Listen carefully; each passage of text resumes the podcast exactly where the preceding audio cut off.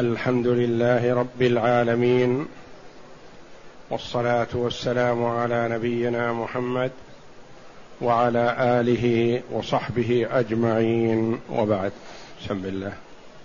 بسم الله الرحمن الرحيم. باب فرائض الوضوء وصفته. وصفته. وصفته. أول فرائضه النية وهي شرط لطهارة الأحداث كلها. الغسل والوضوء والتيمم لقول النبي صلى الله عليه وسلم إنما الأعمال بالنيات وإنما لكل امرئ ما نوى متفق عليه ولأنها عبادة محضة فلم تصح من غير نية كالصلاة. نعم. باب فرائض الوضوء وصفاته. وسننه فرائض الوضوء أي ما هو فرض واجب أو شرط وسنن الوضوء التي هي مستحباته إذا أتى بها فحسن وإلا فالوضوء صحيح وإن لم يات به. وأما الفرائض والشروط فلا بد منها. قال أول فرائضه النية وهي شرط. النية شرط لصحة الوضوء. لو توضأ وضوءا كاملا بدون نية الوضوء أو رفع الحدث أو استباحة الصلاة ما صح وضوءه ولا صح أن يصلي به. مثلا أراد أن يتبرد مثلا فغسل وجهه وتمضمض واستنشق وغسل يديه إلى المرفقين ومسح رأسه وأذنيه وغسل رجليه إلى الكعبين. بإرادة لإرادة التبرد. أو إرادة إبعاد أثر وسخ أو غبار أو عرق عليها. ثم لما انتهى قال في نفسه هذا وضوء كامل أجعله لصلاة الظهر مثلا. أنوي أن هذا الوضوء لصلاة الظهر. هل يصح وضوء هذا؟ لا. لأن أصل النية أصل عند البدء ما نوى الوضوء ورفع الحدث وإنما التبرد أو النظافة. ولهذا قال وهي شرط لطهارة الأحداث كلها. طهارة الأحداث. ما هي الأحداث كثيرة؟ نعم. حدث أكبر وحدث أصغر.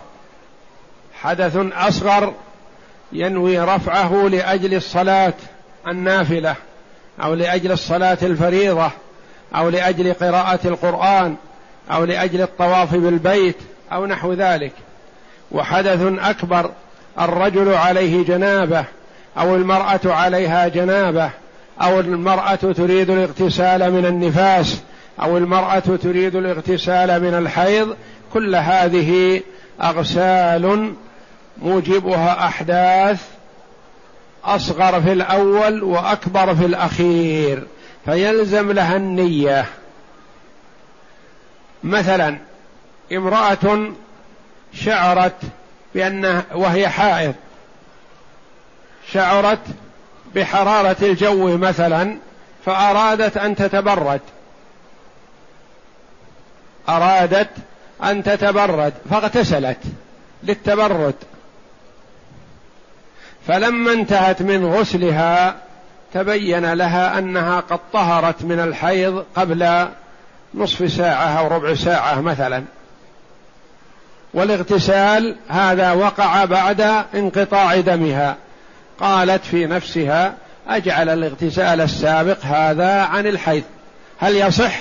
لا. لأنها ما نوت حال اغتسالها رفع الحدث. وإنما نوت التبرد. رجل عليه جنابة ونسي جنابته ثم خرج أراد أن يخرج لصلاة الظهر فاغتسل للتبرد أن الجو حار فاغتسل للتبرد ثم ذهب وتوضأ وضوءا للصلاة ثم ذهب ليصلي. وصلى الظهر. ثم لما انتهى من صلاة الظهر ذكر أن كان أنه كان عليه جنابة ولم يغتسل للجنابة. قال الحمد لله أنا اغتسلت للتبرد يكفي عن غسل الجنابة. هل يكفيه؟ لا نقول لا يكفيك. لا بد أن تغتسل الآن وتصلي صلاة الظهر لأنك صليتها وأنت جنب بدون اغتسال. يقول اغتسلت اغتسالا كاملا. نقول ما نو... ماذا نويت باغتسالك؟ يقول نويت التبرد. أريد أن أخبر بالحقيقة. نويت التبرد. نقول لا هذا لا يكفي عن غسل الجنابة. ولهذا قال المؤلف رحمه الله تعالى وهي شرط أي النية لطهارة الأحداث كلها. الغسل والوضوء والتيمم. كذلك إذا نوى أن يصلي الظهر وليس عنده ماء فلا بد أن ينوي التيمم. ينوي التيمم فيصح تيممه لصلاته الحاضرة. وما الدليل على ذلك أيها المؤلف رحمك الله؟ لأنك وعدتنا ألا تقول مسألة إلا وتدلل عليها. يقول نعم عندي دليل متفق عليه. إنما الأعمال بالنيات وإنما لكل امرئ ما نوى. العمل بالنية أنت اغتسلت للتبرد للتبرد لا يصلح أن تصلي به. اغتسلت من أجل إزالة العرق. هذا لإزالة العرق فقط لا يكفي لرفع الحدث.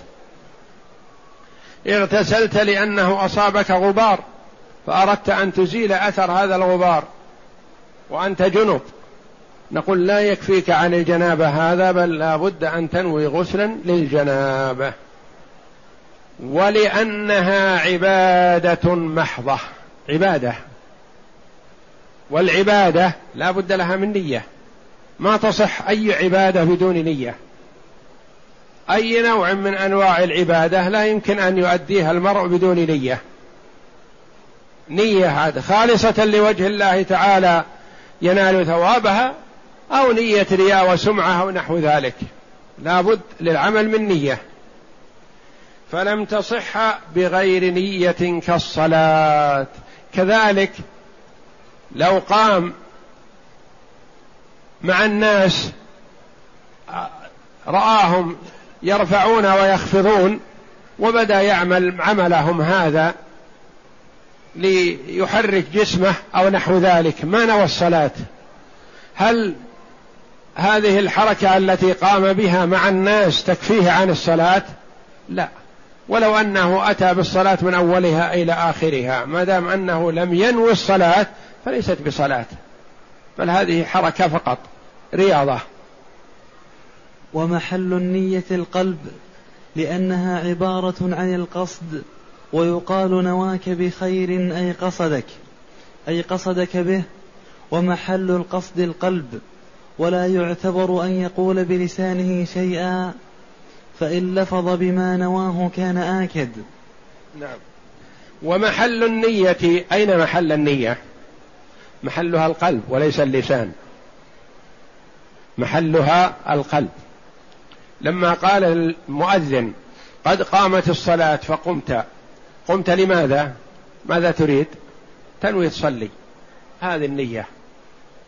فتحت أنبوبة الماء. لماذا؟ تقول لي أتوضأ. هذه النية. ما يحتاج أن تقول اللهم إني نويت أن أصلي أو أن أتوضأ أو أن أغتسل أو كذا أو كذا إلى آخره. لا. لأنها عبارة عن القصد الذي هو التوجه للشيء. خرجت من بيتك. لماذا؟ تقول قاصدا المسجد. نويت أن تخرج من أجل أن تصلي. وهكذا. فالنية هي عبارة عن القصد. يقال يعني في اللغة نواك الله بخير يعني قصدك الله بخير. أي قصدك به دعاء. ومحل القصد ما هو؟ القلب. ما يحتاج أن تتلفظ بلسانك. ولا يعتبر أن يقول بلسانه شيئا. ما يحتاج أن يتلفظ بأي شيء. يقوم يصلي يقوم يتوضأ يقوم يغتسل. وهكذا بدون أن يتلفظ بلسانه يتيمم بالتراب بدون أن ينطق بلسانه. قال فإن لفظ بما نواه كان آكد يعني أبين وأوضح وأثبت وهذا فيما ورد به التلفظ بالنية. وأما ما لم يرد فيه التلفظ بالنية فلا يشرع. يقول شيخ الإسلام الإمام المجدد محمد بن عبد الوهاب رحمه الله النية محلها القلب والتلفظ بها بدعة. التلفظ بها في الصلاة التلفظ بها في الوضوء بدعة. التلفظ بها في الحج وارد ليس ببدعة. لبيك حجا. أنت تنوي بقلبك أنك تحرم بالحج ولا حرج أن تنطق بلسانك فتقول لبيك حجا لبيك عمرة. لبيك عمرة متمتعا بها إلى الحج لبيك حجا وعمرة وهكذا تنطق بلسانك لا حرج.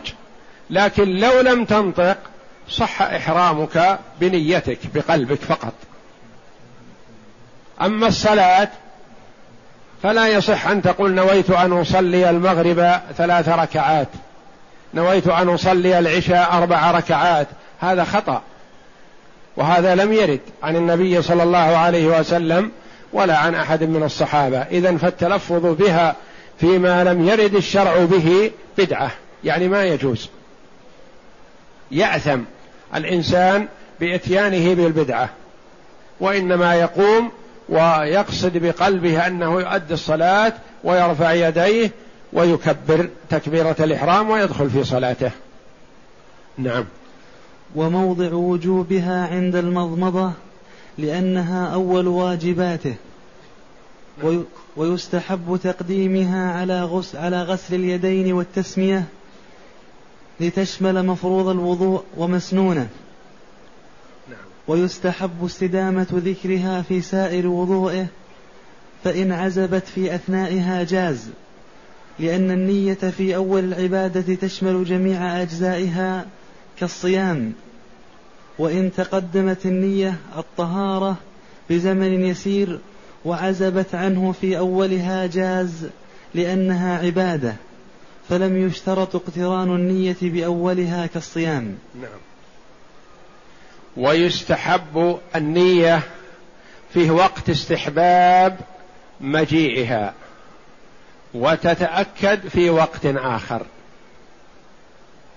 لأن الإنسان إذا أراد أن يتوضأ فيه من الوضوء ما هو واجب من أفعال الوضوء وفيه من أفعال الوضوء ما هو مستحب. فتتأكد النية عند الواجب وتستحب عند المستحب. تتأكد النية عند الواجب. وتستحب عند المستحب. إيضاح ذلك بالمثال. مثلا قام ليتوضأ. ماذا يستحب له؟ أول ما يبدأ به غسل اليدين من أفعال الوضوء. هذا استحباب. التسمية فيها قولان هي مستحبة أم واجبة؟ فإذا قلنا هي مستحبة مثلا فكذلك من المستحبات التسمية وغسل اليدين هذه من المستحبات. يلي هذا المضمضة والاستنشاق وغسل الوجه. هذا فرض واحد. بأي واحد منها بدأت فلا حرج. تبدأ بالمضمضة أو لا ثم تستنشق ثم تغسل وجهك. تغسل وجهك اولا ثم تتمضمض وتستنشق لا حرج. تستنشق أولا ثم تتمضمض ثم تغسل وجهك لا حرج. تستنشق أولا ثم تغسل الوجه ثم تتمضمض أخيرا لا حرج. ما في ترتيب بين المضمضة والاستنشاق وغسل الوجه. لا حرج والحمد لله. لكن ما حكم هذه الأفعال الثلاثة؟ واجب من واجبات الوضوء فرض. فالنية تستحب عند المستحبات. يعني عند غسل اليدين وعند التسمية يستحب أن تستحضر النية. نسيت النية ما استحضرتها يلزم أن تستحضرها عند المضمضة والاستنشاق وغسل الوجه لأن النية في الفرض فرض. والنية في المستحب مستحب. ولذا قال ويستحب تقديمها على غسل اليدين والتسمية. لتشمل مفروض الوضوء ومسنونه. يعني إذا قدمتها في الأول حضرت النية في المفروض والمسنون. وإذا قدمت المسنون اولا خلا من النية ثم أحضرت النية عند المفروض. فأيهما أولى أن تأتي بالنية عند المفروض والمسنون؟ نعم أولى. ويستحب استدامة ذكرها في سائر وضوءه يعني لا تعزب النية عن خاطرك. أنت عندما غسلت يديك من الماء استحضرت النية. يحسن أن تستديم استحضار النية. يعني أن تكون النية على بالك وعلى خاطرك أنك ماذا تريد؟ تريد تتوضأ. فإن عزبت في أثنائها أثناء فرائض الوضوء فلا حرج. يعني بدأت تتحدث مع شخص وأنت تتوضأ مثلا ونسيت أو ذهبت النية عن خاطرك فلا حرج. لأن النية في أول العبادة تشمل جميع أجزائها كالصيام. فمثلا أنت تنوي الصيام عند أوله ولا يلزم أن تستحضر في جميع وقت النهار من طلوع الفجر إلى غروب الشمس إنك صائم. قد يخطر عن بالك بعض الأوقات إنك صائم. فلا يؤثر ذلك على صيامك. وإنما تستحضر النية عند الأول.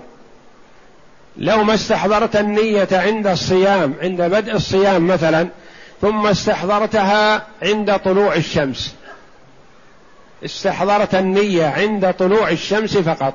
نقول إن كان الصوم نفلا صح. وإن كان الصوم واجبا ما صح. مثلا ما نوى الصيام ثم خرج لصلاة الفجر ولم ينوي صياما. فلما طلعت الشمس مثلا فكر قال لو صمت اليوم.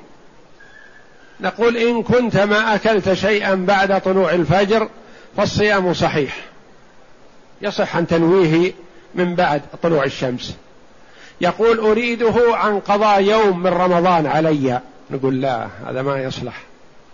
لأنك ما استحضرت النية في أول اليوم. استحضرتها من طلوع الشمس. يقول أجعله اليوم نفلا. نقول أحسنت. اليوم يكون نفل. لكن لا تنويه فرضا لأنك لم تنويه من أوله.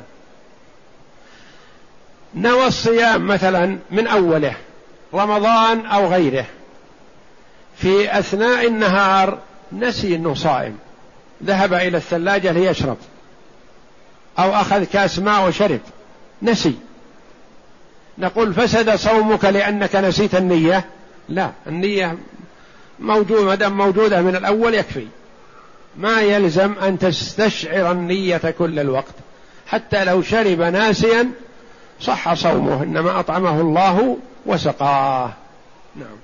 وهذا معنى قوله رحمه الله لأن النية في أول العبادة تشمل جميع أجزائها كالصيام. يعني إذا نوى النية نية الصيام في أول الصيام كفاه إلى المغرب. لو نسي في الأثناء أو عزبت النية عن خاطره. وإن تقدمت النية بزمن يسير وعذبت عنه في أولها جاز. لو مثلا هو جالس ثم فكر ونوى يقوم يتوضأ. ما قام. بقي في مجلسه ربع ساعة نص ساعة مثلا. ثم قام وتوضأ ما استحضر النية.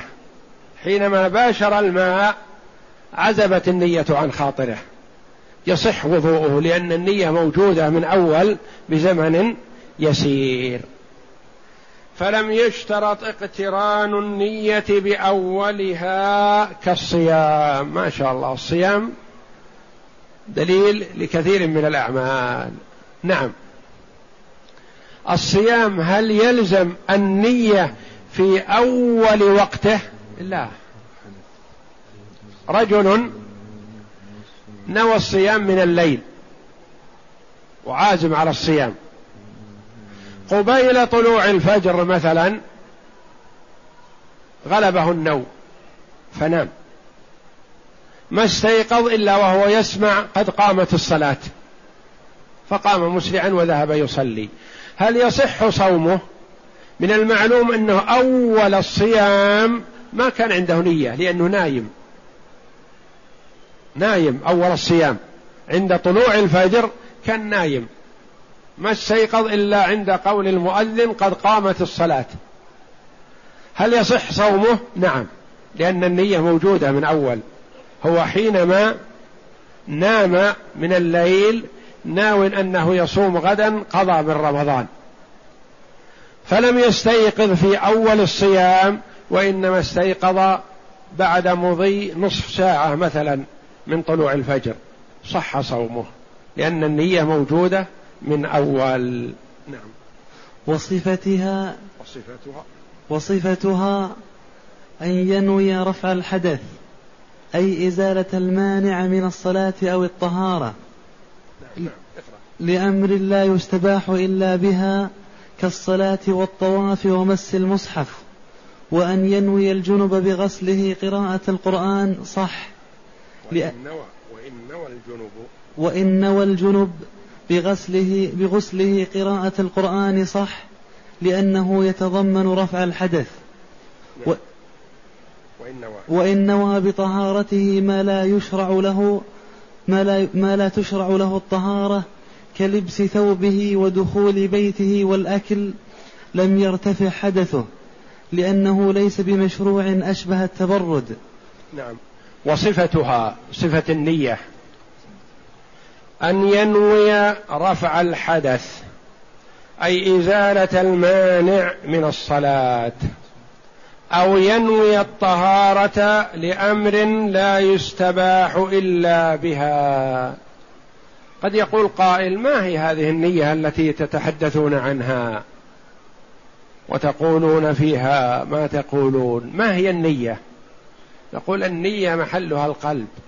ينوي الشيء يعني يقصد الشيء.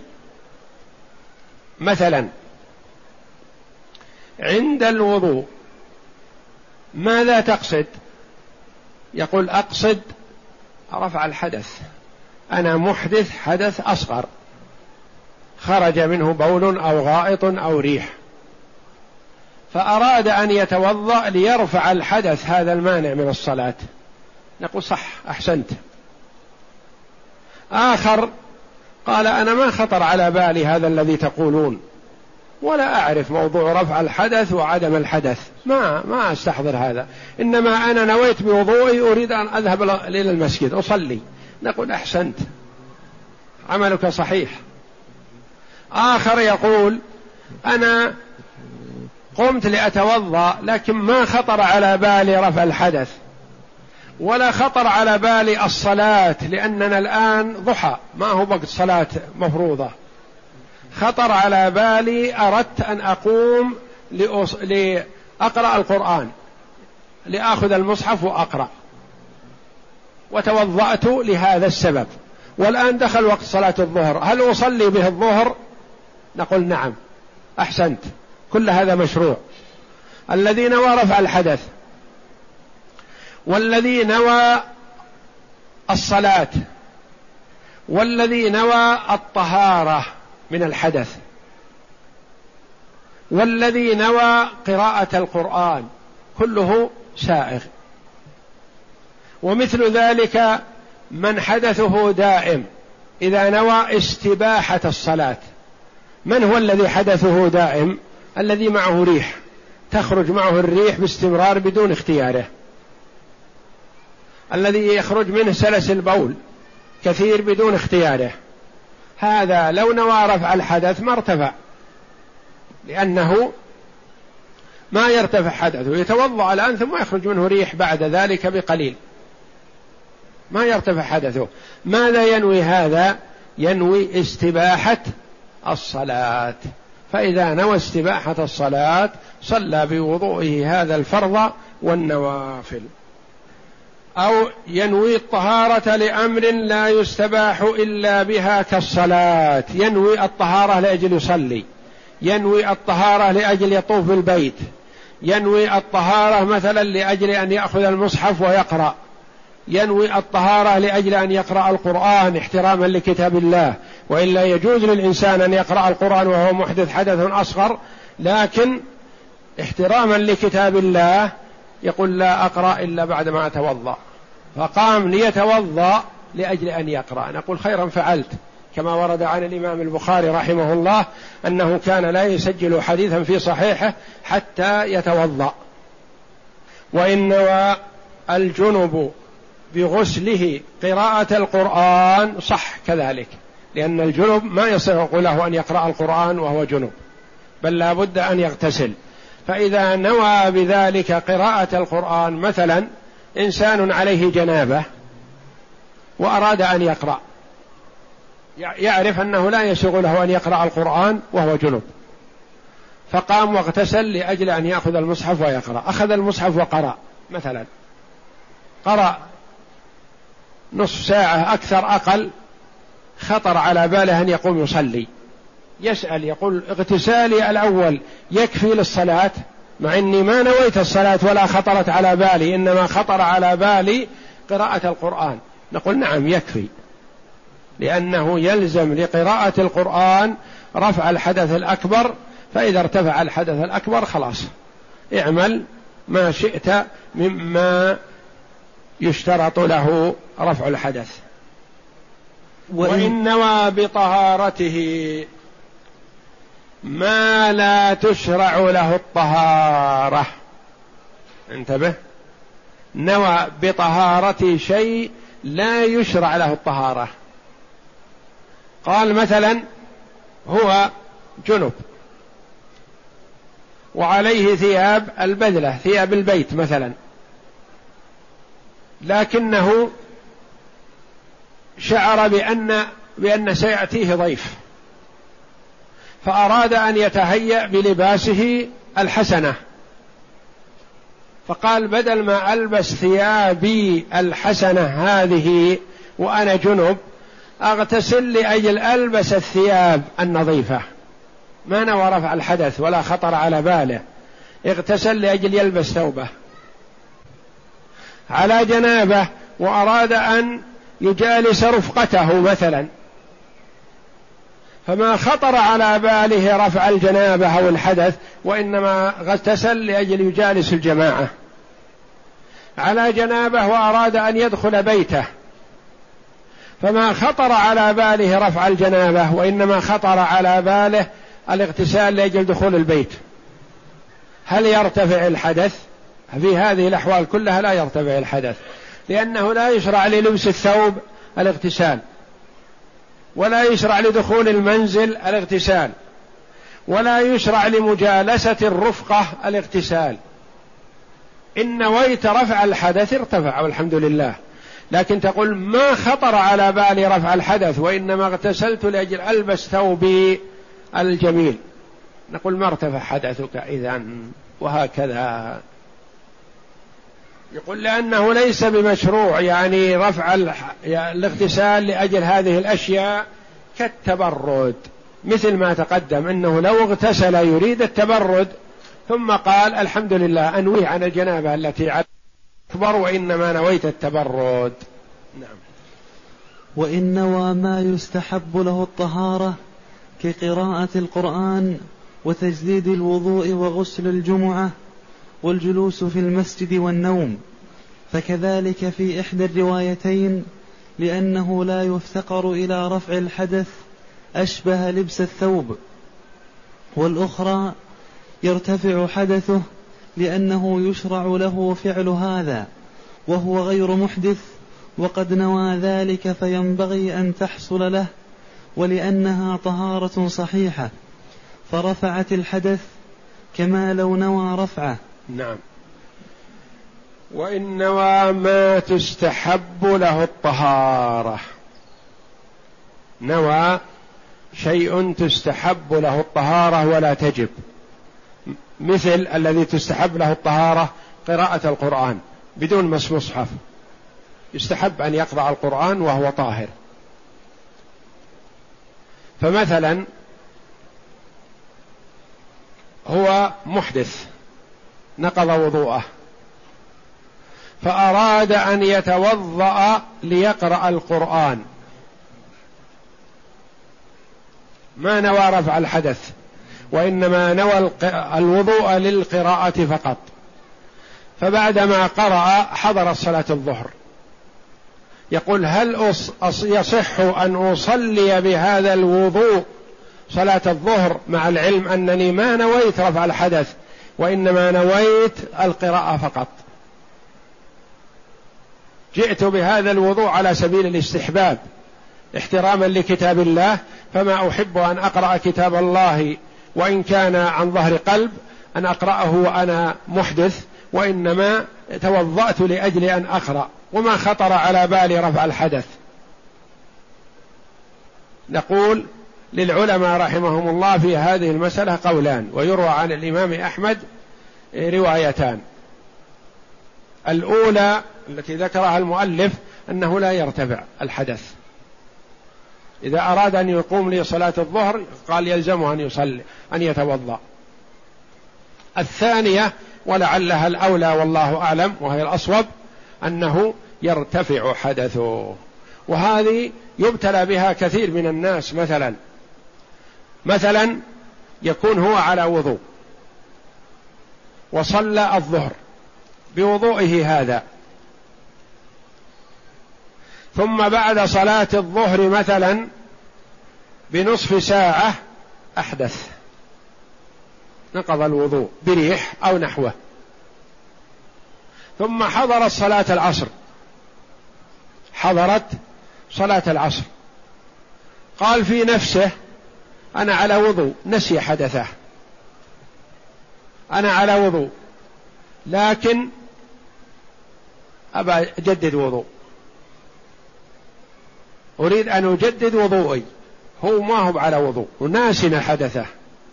لكنه أراد أن يجدد وضوءه هذا الأخير مسنون. لأنه بعد صلاة صلاها في وضوئه السابق.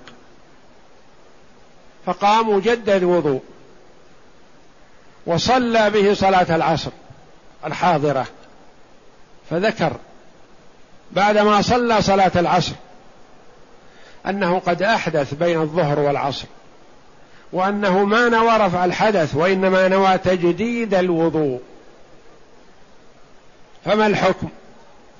على الرواية الأولى يقولون له صلاتك غير صحيحة لأنك حينما نويت بوضوئك هذا التجديد ما رفع حدثك السابق. على الرواية الأخيرة هذه نقول لا الحمد لله. صلاتك صحيحة ووضوءك صحيح. لأنك نويت وضوءا مشروعا وإن كان سنة فكف عن الواجب. كقراءة القرآن وتجديد الوضوء وغسل الجمعة. غسل الجمعة يبتلى به كثير من الناس مثلا. يكون جنبا بعد صلاة الفجر. ثم تحضر صلاة الجمعة. فيقول في نفسه أنا يكفي الوضوء لكن غسل الجمعة مستحب كما هو رأي الجمهور وبعضهم يرى وجوبه. هذا الغسل مستحب أنا أقوم أغتسل للجمعة. نسي الجنابة التي عليه. فاغتسل للجمعة وذهب وصلى. فلما عاد تذكر أنه أجنب بعد صلاة الفجر. وأنه ما نوى غسل الجنابة. جاء يسأل ماذا نقول له؟ إن قلنا له على الرواية الأولى قلنا لا غسلك الذي نويت به غسل الجمعة ما يكفيك عن الجنابة. عليك أن تعيد الاغتسال وأن تصلي الجمعة. فاتك الجمعة وذهبت عليك صل ظهرا الآن لأن صلاتك الجمعة بغسل غير كافي. وعلى الرواية الثانية يكفيه ذلك وهذا هو الأقرب لأنه غسل مشروع. نعم. وإن نوى رفع الحدث والتبرد صحت الطهارة. صحت طهارته لأنه أتى بما يجزئه وضم إليه ما لا ينافيه فأشبه ما لو نوى بالصلاة العبادة والإدمان على السهر فإن نوى طهارة مطلقة لم يصح. لأن منها ما لا يرفع الحدث وهو الطهارة من النجاسة. نعم. وإن رفع الحدث والتبرد. اثنان. واحد قال أريد أن أقوم لأتوضأ لأرفع الحدث من أجل أن أصلي. الآخر قال في نفسه أنا أريد أن أتوضأ لأرفع الحدث وهذا العرق العالق بجسمي أريد أن أغسله وأتبرد منه من سموم الشمس والحر. نوى رفع الحدث والتبرد. والأول نوى رفع الحدث فقط. الأول لا إشكال في وضوءه صحيح لأنه نوى رفع الحدث. الآخر قد يقول قائل هذه النية مشبوهة. نوى الوضوء ونوى التبرد. نقول لا التبرد ما ينافي الوضوء. فنفرض أنه نوى الوضوء فقط يكفيه ولا يؤثر عليه أن يضع مع الوضوء التبرد أو رفع الحدث. وإن نوى طهارة مطلقا مطلقة لم يصح. تقدم لنا أن الطهارة نوعان رفع الحدث وإزالة الخبث. رفع الحدث وإزالة الخبث. شخص يريد أن يصلي وفي قدمه عذرة غائط علق على قدمه يصح أن يصلي في هذا؟ لا. نقول لازم تطهر رجلك. تطهرها بماذا؟ اغسلها. وصل. فغسله لرجله هذا ماذا يسمى؟ طهارة. آخر أحدث. وأراد أن يصلي. نقول لا يا أخي ما يصلح أن تصلي بعد ما أحدثت. قم تطهر. توضأ. قام وتوضأ. كلاهما نقول له تطهر. الأول تطهر رفع رفع الحدث. الثاني تطهر بمعنى أزال النجاسة أزال النجاسة. هذا الثالث مثلا قال أريد أن أتطهر. فقط. أريد أن أتطهر. نقول ماذا خطر على بالك؟ تطهر يعني ترفع الحدث فطهورك صحيح. تطهر تزيل نجاسة مثلا على أعضاء الوضوء مثلا فوضوءك غير صحيح. ما يكفي عن رفع الحدث. لأنه ما خطر على بالك رفع الحدث وإنما خطر على بالك الطهارة. والطهارة تطلق على معنيين. تطلق على الغسل غسل النجاسة وعلى رفع الحدث. فإذا قلت طهارة فقط فما يكفيك إلا حتى تنوي رفع الحدث. نعم. وإن نوى رفع حدث بعينه فهل يرتفع على وجهين؟ فهل يرتفع غيره؟ فهل يرتفع غيره على وجهين؟ قال أبو بكر لا يرتفع لأنه لم ينوه أشبه إذا لم ينوي شيئا. وقال القاضي يرتفع لأن لأن الأحداث تتداخل فإذا ارتفع بعضها ارتفع جميعها. نعم. وإن نوى رفع حدث بعينه شخص عليه أحداث كثيرة. بال ثم بعد وقت تغوط خرج منه الغائط. ثم بعد وقت يسير خرج منه ريح. ثم بعد وقت يسير نام. ثم لما استيقظ مس امرأته بشهوة. هذه كم؟ خمسة أحداث. نوم وبول وغائط وريح ومس امرأة بشهوة. حينما حضرت الصلاة تذكر الأخير. نسي البول والغائط والنوم وتذكر مس امرأته بشهوة فقام ليتوضأ عن هذا الحدث. مثلا هل يرتفع حدث ما خطر على باله إلا الأخير منها فقط والبقية نسيها؟ نعم. قال بعضهم لا يرتفع. لا يكفي للصلاة لأنه ما نوى إلا واحد فالبقية ما ارتفعت. وقال آخرون يرتفع لأنه نوى رفع هذا الحدث الذي عليه. ماذا يلزم من رفع الحدث؟ الطهارة. صار طاهر وصالح للصلاة بصرف النظر عن نية أولئك أو لم ينوها ما لا حرج. لأنه نوى رفع الحدث من مس امرأته بشهوة مثلا فارتفع حدثه والحمد لله وإذا ارتفع لا يعود. ما عاد أثر البول والغائط ونحو ذلك. نعم. وإن نوى صلاة واحدة نفلا أو فرضا لا يصلي غيرها ارتفع حدثه. ويصلي ما شاء لأن الحدث إذا ارتفع لم يعد إلا لسبب جديد. ونيته, ونيته للصلاة تضمنت رفع الحدث. نعم. و وإن نوى صلاة واحدة نفلا. مثلا نوى بوضوئه هذا أن يصلي سنة الضحى ركعتين فقط. خطر على باله أنه يحس كأنه في حاجة إلى إخراج البول أو الغائط. قال لا أخشى يفوتني وقت صلاة الضحى مثلا. فتوضأ حينما توضأ ما يقصد بوضوءه هذا إلا صلاة ركعتي الضحى فقط قبل أن تفوت. ويقول إن شاء الله إذا أذن الظهر نقضت الوضوء وتوضأت وصليت الظهر. ثم صلى ركعتي الضحى ثم حضرت صلاة الظهر. هل يصح أن يصلي بوضوئه هذا الذي نواه لصلاة الضحى يصلي به صلاة الظهر؟ نعم. أو نوى بصلاة بوضوئه هذا صلاة العشاء فقط. ثم بعد صلاة العشاء أراد أن يحيي الليل بالصلاة. يقول ما نويت بوضوئي هذا إلا صلاة العشاء فقط. هل أتوضأ لصلاة الليل؟ نقول لا.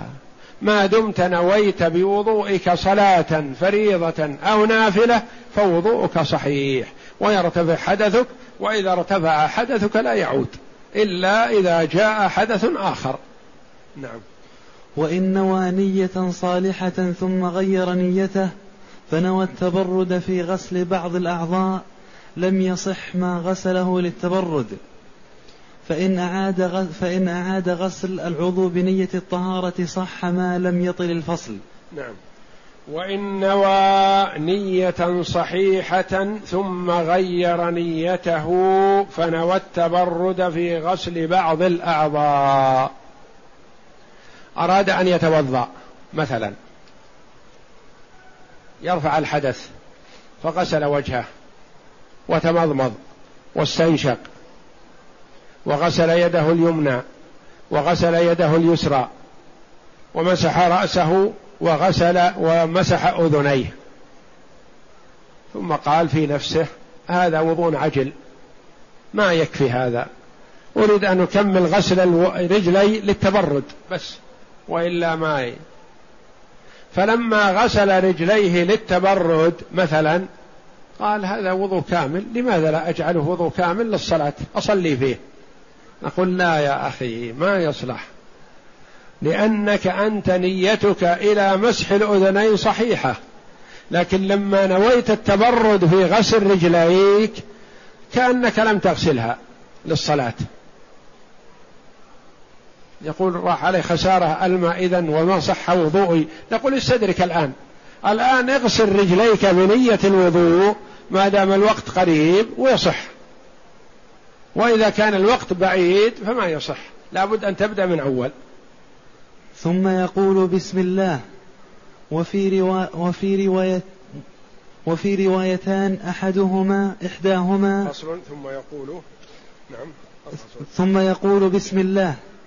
وفي روايتان فيها روايتان إحداهما أنها واجبة في طهارة الأحداث.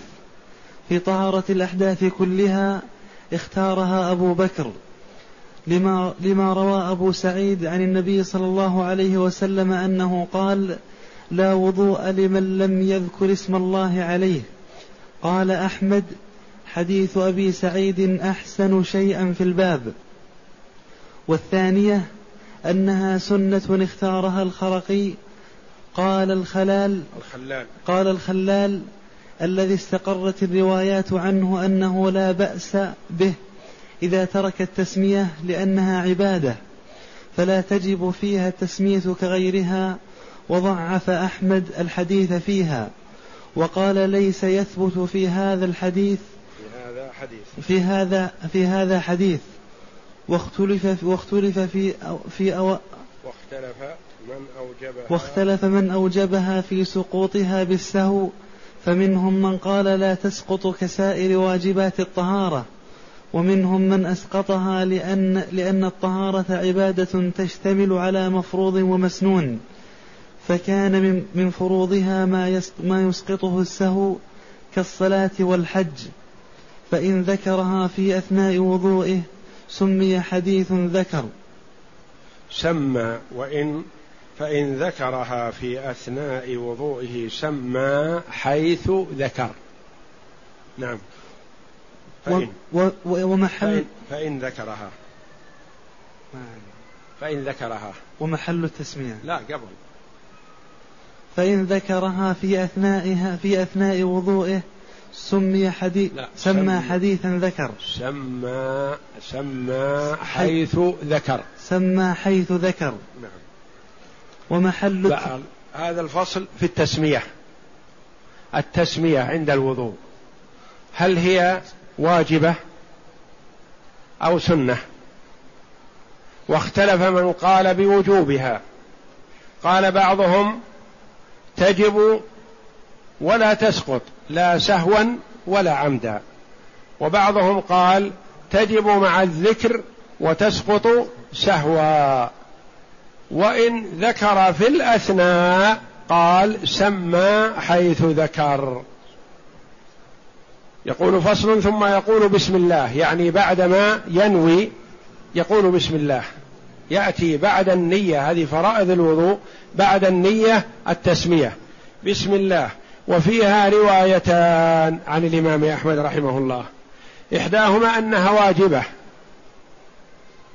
في طهارات الحدث كلها يعني سواء حدث أكبر أو حدث أصغر لا بد من التسمية. اختارها أبو بكر لما روى أبو سعيد رضي الله عنه أبو سعيد الخدري رضي الله عنه عن النبي صلى الله عليه وسلم أنه قال لا وضوء لمن لم يذكر اسم الله عليه. هذا الحديث استدل به على وجوبها. قال أحمد حديث أبي سعيد أحسن شيء في الباب. يعني ما ما حسنه في نفسه وإنما قال هو أحسن شيء وارد. مع ما فيه من المقال والضعف مثلا.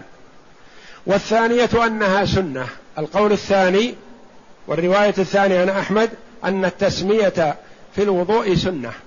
إن أتى بها فحسن وإن لم يات بها فلا بأس. اختارها الخرقي قال الخلال الذي استقرت عليه الروايات عنه أنه لا بأس به إذا ترك التسمية. يعني يصح وضوءه مع ترك التسمية. لأنها عبادة.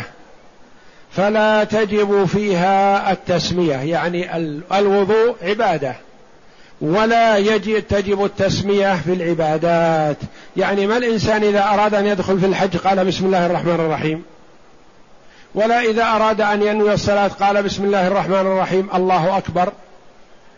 قالوا الوضوء مثل الصلاة ومثل الحج ومثل غيره من العبادات فلا تجب فيه التسمية.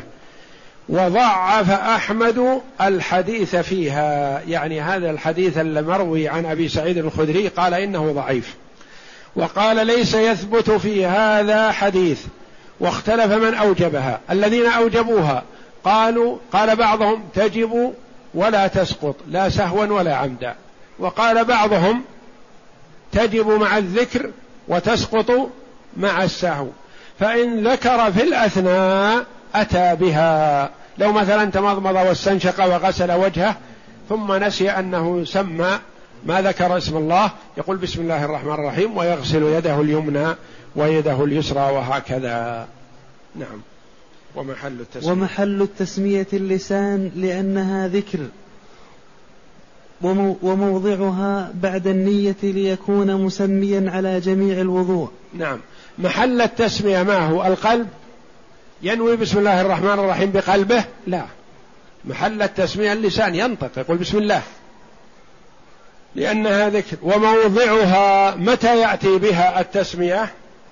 قال بعد النية. أفضل أن يأتي بالنية أولا ثم يسمي لتكون النية داخلة على جميع أفعال الوضوء. نعم. فصل ثم يغسل ثم يغسل كفيه ثلاثا لأن عثمان وعبد الله بن زيد رضي الله عنهما وصفا وضوء رسول الله صلى الله عليه وسلم فقال فأفرغ على يديه من إنائه فغسلهما ثلاث مرات متفق عليهما. ولأن اليدين آلة نقل الماء إلى الأعضاء ففي غسلهما احتياط لجميع الوضوء. ثم إن كان لم يقم من نوم الليل فغس فغسلهما مستحب لما روى أبو هريرة أن النبي صلى الله عليه وسلم قال إذا استيقظ أحدكم من نومه فليغسل يديه قبل أن يدخلهما في الإناء ثلاثا فإنه لا يدري أين باتت يده. متفق عليه. ولم يذكر البخاري ثلاثا فتخصيصه هذه الحالة بالأمر دليل على عدم الوجوب في غيرها. وإن قام من نوم الليل ففيه روايتان.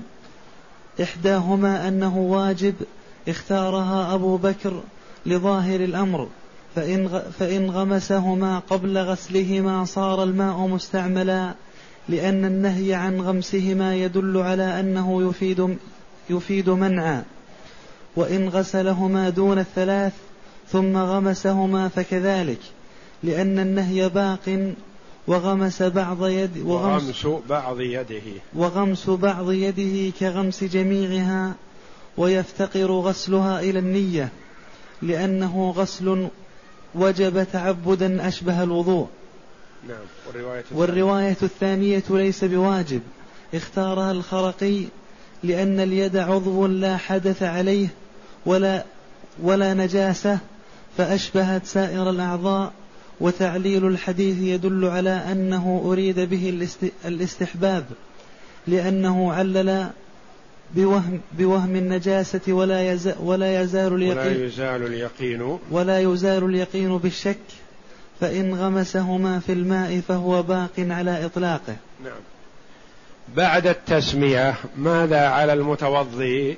قال يغسل يديه كفيه ثلاثا لأن من نقل صفة وضوء النبي صلى الله عليه وسلم كلهم ذكروا أن النبي صلى الله عليه وسلم غسل يديه أول ما بدأ بالماء غسل يديه ثلاثا. ثم إن كان قد قام من نوم الليل فيجب أن يغسلهما. وإن كان لم يقم من نوم الليل فلا يجب. ثم الوجوب لمن قام من نوم الليل هل هو واجب حتما أو مستحب مؤكد؟ قولان كذلك. لقوله صلى الله عليه وسلم إذا استيقظ أحدكم من نومه فليغسل يديه قبل أن يدخلهما في الإناء ثلاثا فإنه لا يدري أين باتت يده. الذين قالوا ليس بواجب حتى من نوم الليل نقول لهم ماذا تقولون في هذا الحديث؟ نقول نعم يقولون نعم هذا الحديث على العين والرأس. لكن بماذا علل النبي صلى الله عليه وسلم؟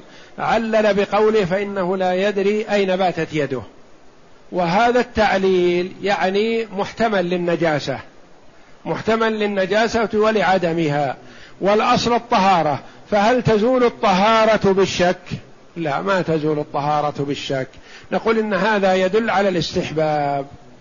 فالاستحباب قائم في من قام من نوم الليل ومن أراد أن يتوضأ نهارا. كلاهما مستحب. قالوا لأن اليد عضو وليس عليها شيء. يوجب غسلها فليس عليها نجاسة. وليس عليها حدث مستقل يوجب غسلها قبل أن تغمس في الإناء. وإنما إذا جاء دور غسل اليد يغسلها من أطراف الأصابع إلى المرفقين. فلا يلزم أن يغسلها قبل وقتها وإنما يكفي غسلها عند وصوله إلى غسل اليدين. والله أعلم. وصلى الله وسلم وبارك على عبده ورسول نبينا محمد وعلى آله وصحبه أجمعين.